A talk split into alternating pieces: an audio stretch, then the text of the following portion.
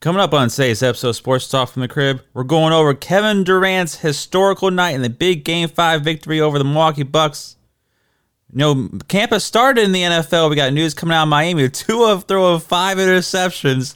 What that means is be cause of for concern or not.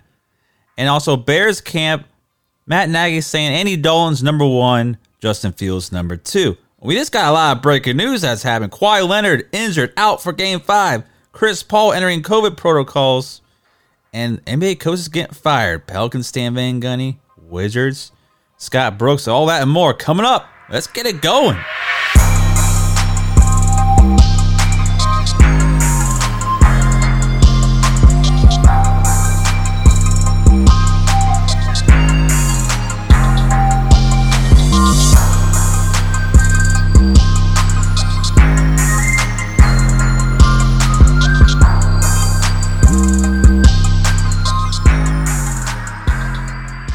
Hey everybody, welcome to another episode of Sports Talk from the Crib. I'm your host, Tanner Christian. It's a beautiful Wednesday afternoon, and we got a lot to talk about. A lot of things happened during recording, like breaking news coming out, especially in the NBA regarding Kawhi Leonard and Chris Paul. We're going to get into those topics a little bit.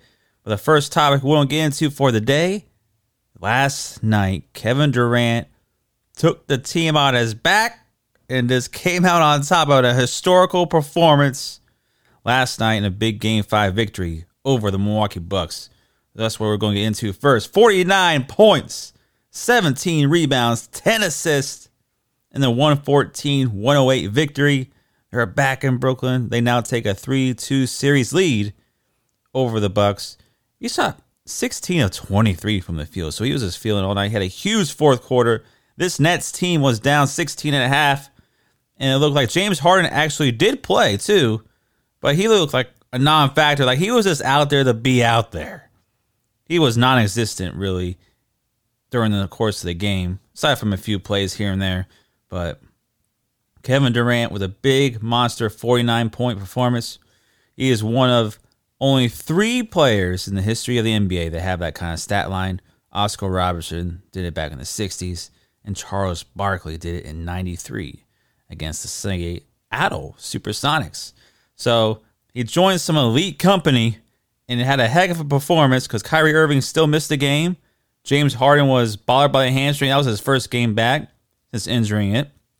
So James Harden was just basically out there to be out there. But he played 46 minutes. James Harden on a bum hamstring. He didn't have that great of a game. Only 5.6 rebounds, 8 assists, 1 of 10 overall from the field. But he was out there for 46 out of the 48 minutes. Kevin Durant played all 48 minutes. He didn't even sit. 49 points in 48 minutes. Heck of a game. Historical individual performance. This is out of this world. You don't see that very often. And Jeff Green also for the Nets had a great game of 27 points, 7 to 8 from 3. So he was those two were huge factors in getting this victory. Let's talk about those Bucks. Giannis on the night, 34 points, 12 rebounds. Middleton had 25 himself. But this is a huge stat that everybody needs to pay attention. This guy just made all NBA first team again. Talking about Giannis Antetokounmpo here.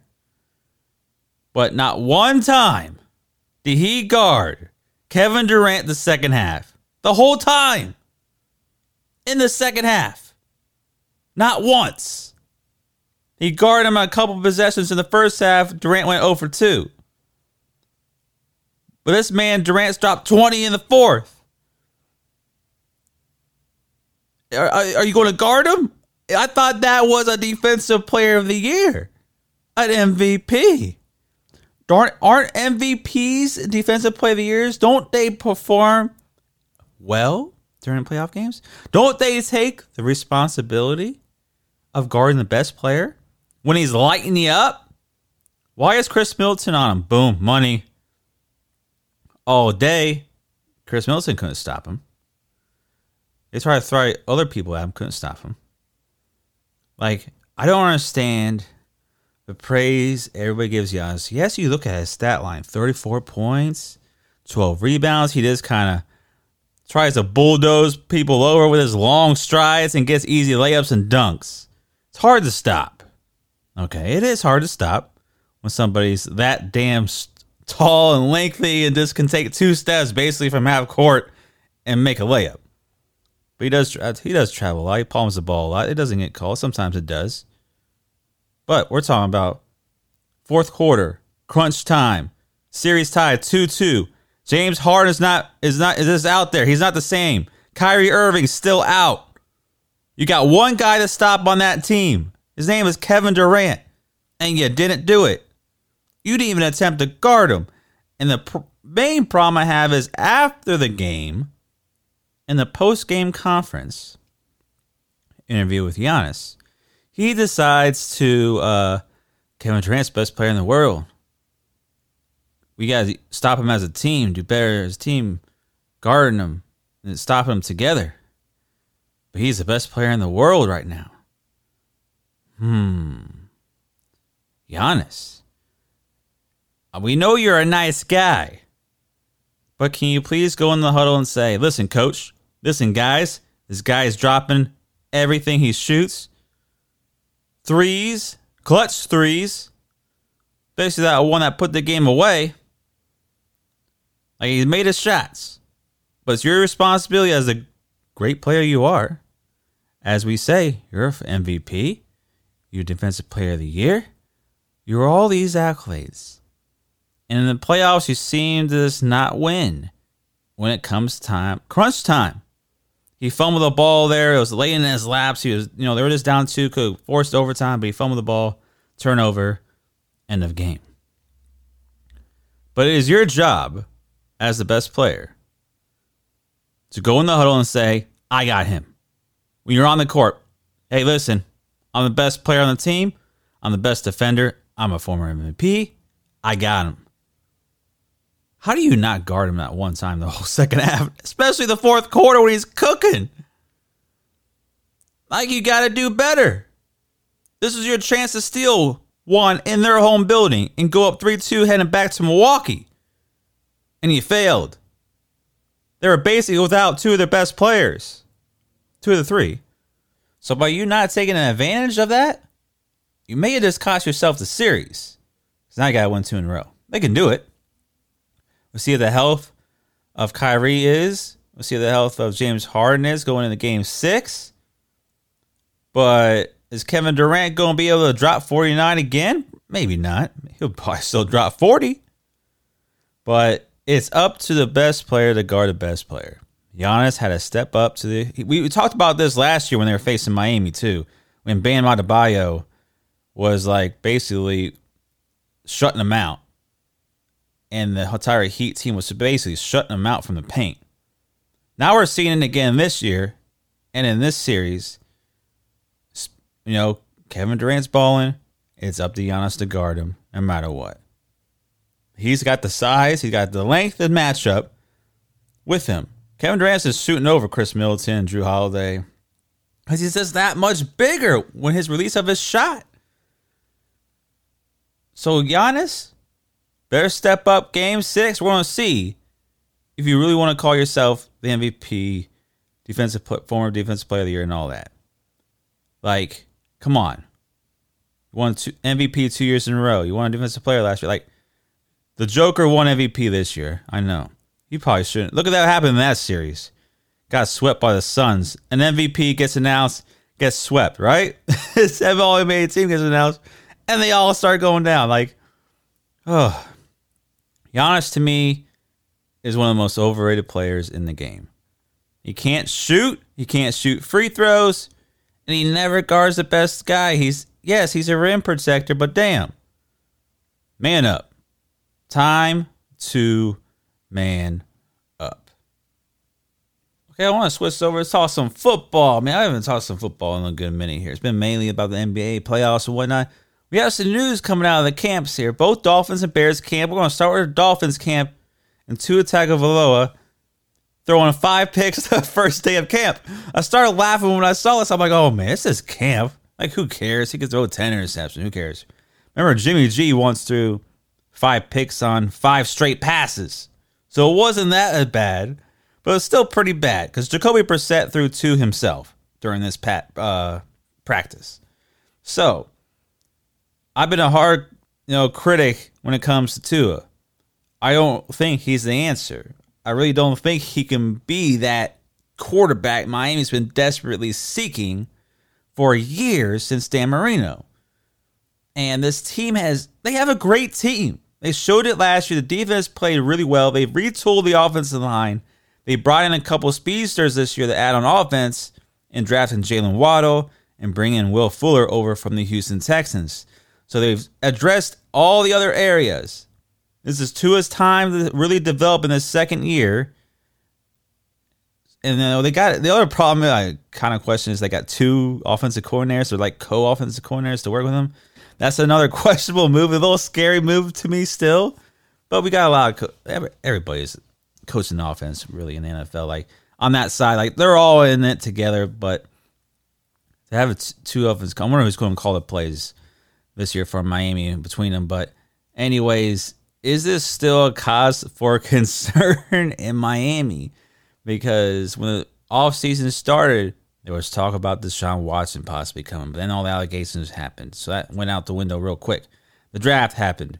You saw the way they drafted. They basically building their team from the trenches, offensive line, defensive line, and then you know, speedsters outside. They just extended Jerome Baker, the linebacker, as well, to a three-year, thirty-nine million dollar extension. So that's huge.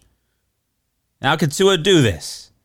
He was second worst QB rating and completing passes down the field last year, so he's at the bottom. They tried, like I said, they're trying to address it with Will Fuller, Jaylen Waddle in the draft, bringing his former my Alabama guy. Maybe this can help him. But what makes David Matters worse is two weeks ago, I believe, two three weeks ago, where Tua said I was just running, rolling with the playbook. I didn't really know it at all. Whatever play was called is kind of rolling with it. And that is concerning to me. Miami fans should be concerned. Oh no, it's just off season. You know, we're just in camp. But this is all the signs are pointing to this guy. He's not going to be that guy. This is very concerning to me as a big Miami Dolphin fan as well. Like, your quarterback admits to not knowing the playbook at all. His first career start, remember, he's like, oh, yeah, this game is pretty easy. I didn't know it'd be this easy. Then it got a lot harder toward the end of the year. You got benched twice, and then the fourth, or uh, the final game against Buffalo, he throws three picks. You know, they lose, they get smacked. Defense lets up over 50 points, like, and they're out. And this is a team that wants to win the AFC East. This is a team that the rebuilding started a lot quicker, a lot more success quicker than maybe a lot of us may have imagined. If Miami drafted Justin Herbert instead of Tua, like we all wanted, we may not even have this conversation. We're looking at Miami Dolphins possibly representing the AFC. That's how strongly I would feel with these moves and Justin Herbert as my quarterback. But he's out in LA. He's a Charger. Stuck with Tua. So we make a try and make a trade. Is Deshaun Watson still on the table? No allegations. Is anything going to be resolved this year? Is there an NFL suspension still in the works with him? Because if not, I may be calling. Aaron Rodgers, is that Green Bay situation going to be worked out? Or is he really going to sit out if he's not traded? If I'm Miami, I'm keeping my ears open a little bit and maybe making that call.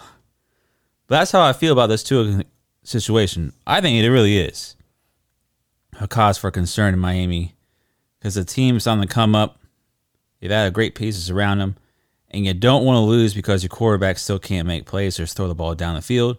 Brian Flores came out this recently, even after this practice, he addressed it today, saying, Yeah, I just want him to continue to be aggressive, throwing the ball down the field. Don't be scared to do it. And that if Tua can get over that, maybe it could help. But I see him as just your average game managing quarterback that just kind of gets by. I'm still not high on him. I still think Miami needs to make a move for one of these, you know, veteran quarterbacks and really propel this team to take over the AFC East. Because don't count any of those guys out. Buffalo strong. New England, you never know with all the key pieces they added in free agency, they may, you know, be in the conversation as well as coming out of the AFC East.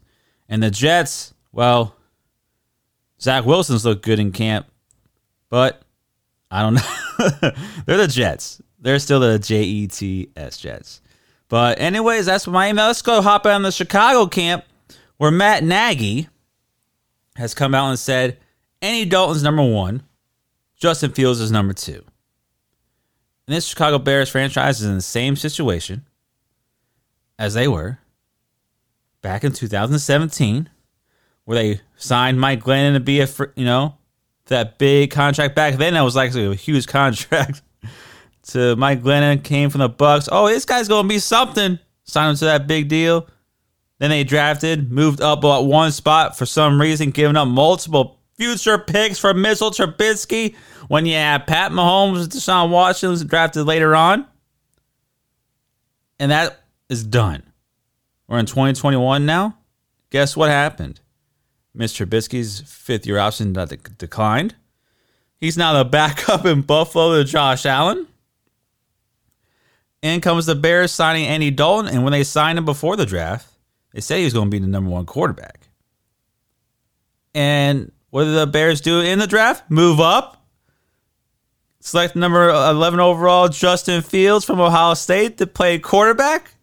And now he may not even start. But we all know he's going to start at some point this year. And probably start the year off over Andy Dalton, even though Andy Dalton had an all right year. He had an all right year last year for Dallas when he filled in for Dak Prescott. 2,170 yards, 14 touchdowns, 8 picks. He had like 65% completion rate. Not horrible numbers. But we all know Justin Fields is going to be starting. Andy Dalton's only on a one year deal. So Matt Nagy's job is on the line. They're all on the line that they're in Chicago. Their jobs, anyways. But you draft the guy. He's going to get playing time. I expect. When would you expect to see Justin Fields, you know, start this year? I expect him to start pretty damn early because if Andy Dalton's the starter, and say the Bears are like one in three their first four games, you know that Chicago media and the entire fan base is going to say enter the kid in the game. The kid's going to be in the game by week five, if that's the case. He's going to be in the game by game five by the Bears, I think because I don't know if the Bears are going to go and jump out to a, you know, great record to start off. But Andy Dalton's not the answer. And poor Allen Robinson is one of the greatest wide receivers in the game today. He's very underrated. Feel a little bit bad for the guy. He never seems to have a quarterback to throw to him, and he puts up these numbers anyway. So I wish all the best for Justin Fields. I don't. I'm a little skeptical about his, um, you know, NFL talents coming out of Ohio State. I'm not very high on him either. But if you want Chicago Bear fans have never had a quarterback. If you want to count Jimmy McMahon from the 80s as a, that's really the only quarterback they've ever had. The Bears have always never had a quarterback. But I expect to see Justin Fields by you know, especially by the middle of the season being the Bears starting quarterback and seeing what he can do and see if he belongs in the league. And with Matt Nagy's job being on the line and Andy Dalton being on a one year deal, I expect it to happen a lot sooner than later. Okay, switching gears back over to the NBA. We have some breaking news coming up. Kawhi Leonard is injured. He's ruled out for game five and possibly the rest of the series. That's what he told his teammates. He's probably going to be done for the series. And after tying it up 2 2 going into tonight's game, we were expecting big things. We're hey, the Clippers may win this series now against the Jazz. But now with this news, wow. The Clippers aren't even going to have a shot to beat the Jazz. Especially, you know, in today's game on the road. Unless the Jazz just take it easy. But you don't want to do that. Don't be like Milwaukee and Giannis taking it easy when players are down on the opposite team. Mike Conley still may not play tonight for the Jazz. He hasn't played all series yet. But Donovan Mitchell, I know this man's mentality. He ain't going to have it. he's going to go out there and ball like he balls. he's going to go out there this ball like he's he's Spider Man. He's not going to go out there and lay an egg. You know, like Donovan Mitchell and his Utah Jazz team is going to come out firing and then put it to him and take advantage of the Kawhi Leonard list. Los Angeles Clippers, Paul George is going to have to have to step up huge tonight for them to even have a chance. They're already without Serge Ibaka. He won't, you know, he had a back surgery or, like earlier in the week, so they're without Serge Ibaka for the remainder of the year. And now they lose Kawhi to a knee injury. I guess he injured it, you know, banging knees with Joe Ingles late in the game, in game four, that is. So, I mean, what what bad luck. And it's supposed to be the other knee. It's not that same knee that he injured with the Spurs. So, what does I mean? This what bad luck. What more can you say? If he's out, they're done. They have no shot winning the series. It'd be Jazz and the Suns in the Western Conference Finals. With him in, I can see them coming back win the series after being down 2-0 and tying up 2-2. Like Kawhi Leonard and Paul George have dropped 30 apiece the last few games. That's the first teammates to be doing that. Like they're going all they're going ham.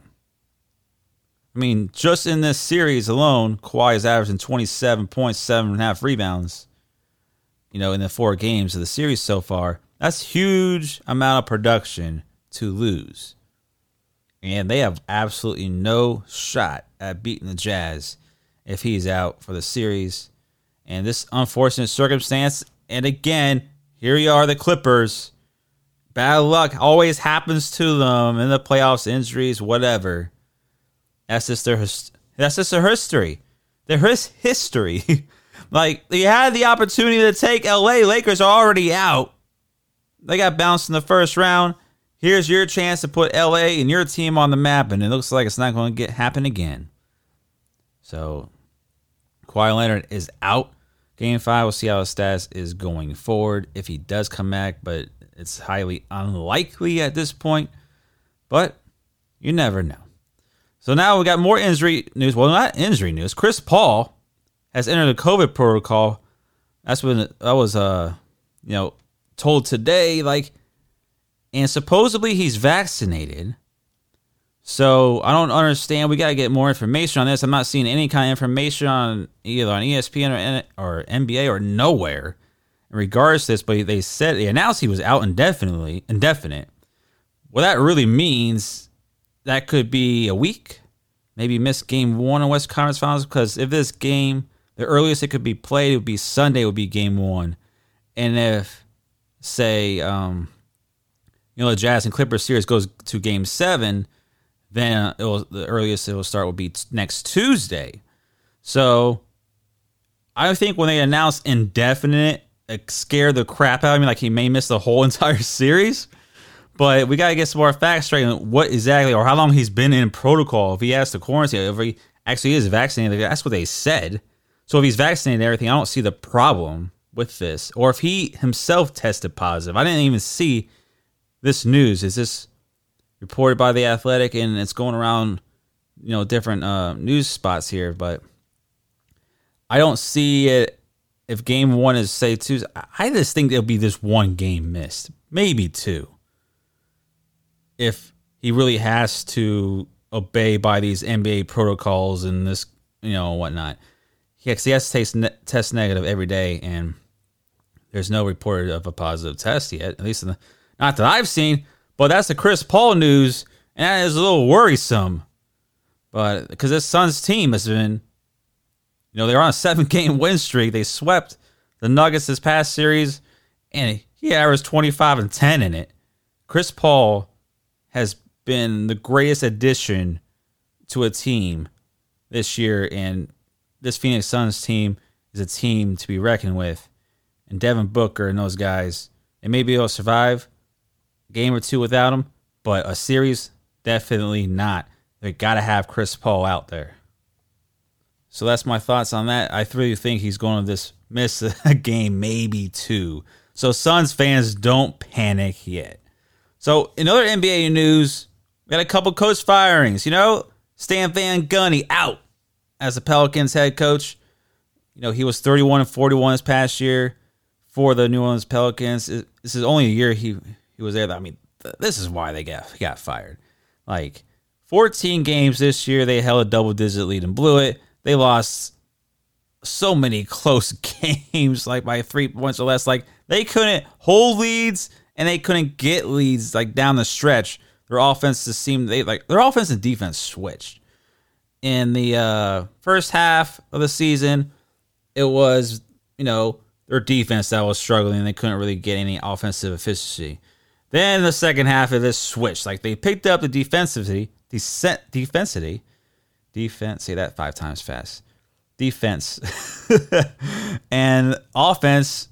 You know, went back to the bomb half of the league in the second half. Like it just, this team just didn't really gel. It seemed like but they had a lot of injuries in the year. They had Lonzo Ball, you know, Ingram, Zion Williamson was in for a little bit too. Like this team just needed a new head coach. 61 year old Stan Van Gundy was not going to be the answer in getting the development with Zion Williamson. Anyways, I didn't believe. I was actually shocked last year when he got the job, and I just didn't understand why the Pelicans would go in that direction. Hey, is this a one year thing? Move on. They couldn't get in, so you gotta make the playoffs, man. You can't miss the can't miss the playing game. So he's out as, as coach, and Scott Brooks out as the Wizards coach. He was a you know last 207 games, 183 and 207 during his tenure as a Wizard coach. This past year was there were 34 and 38, including that huge turnaround late in the season where they went 17 and 6 during the final 23 games. So Scott Brooks is out. You know, I mean, great comeback to get in the playing game and play some, get back in the playoffs. But then when you get blown out by a Joe Embiid, didn't even play during the final games and you just get blown out by that Sixer team, it's just kind of scratch your head. This Wizard team is bad. They're way worse than the record really did. Russell Westbrook, ball hogging everything he could get his hands on. You know, but I respect him as a player. Don't get me wrong, okay? I respect him as a player. I respect his hustle, his determination for the game. But when you're stealing the ball rebounds away from your teammates, I don't think they really want to play with you. But Bradley Beal, the future of him is still up in the air. In the future of this team, I like Hachimura, a small four there, but everybody else is just, you know, it's just not a great team. so whoever comes in has a lot of work to do there in Washington. This team could look at a very big shakeup. You know, that, that contract of both Beal and Westbrook is going to be hard to move if they decided to split those guys up. Bradley Beal is the most likely guy, but they got to get some players in them for anybody to uh, change the Washington Wizards in their future. And that's going to wrap up today's episode. And thank you all for joining me here on Sports Talk from crib with your favorite sports host, Tanner Christian. Be sure to check out the official website at FeelyHeatEntertainment.com. That's FeelyHeatEnt.com. We have some sport blog up there. It's merchandise store, so be sure to check it out. Look in that newsletter. We're going to send it I'm going to send one out here at the where you'll be getting 25% off all merchandise orders. That's a bonus there for going to last for the end of the month. So be sure to be on the lookout fast. Subscribe to the website to get that information right on the website. Subscribe right on the website to get all that email notifications. Remember, Monday and Wednesday, we're available on every single streaming platform. So check us out on social media networks as well on Instagram, Facebook, Twitter, YouTube at the Heat Entertainment. Thanks for joining me again. Appreciate the love. Catch you next time. Peace.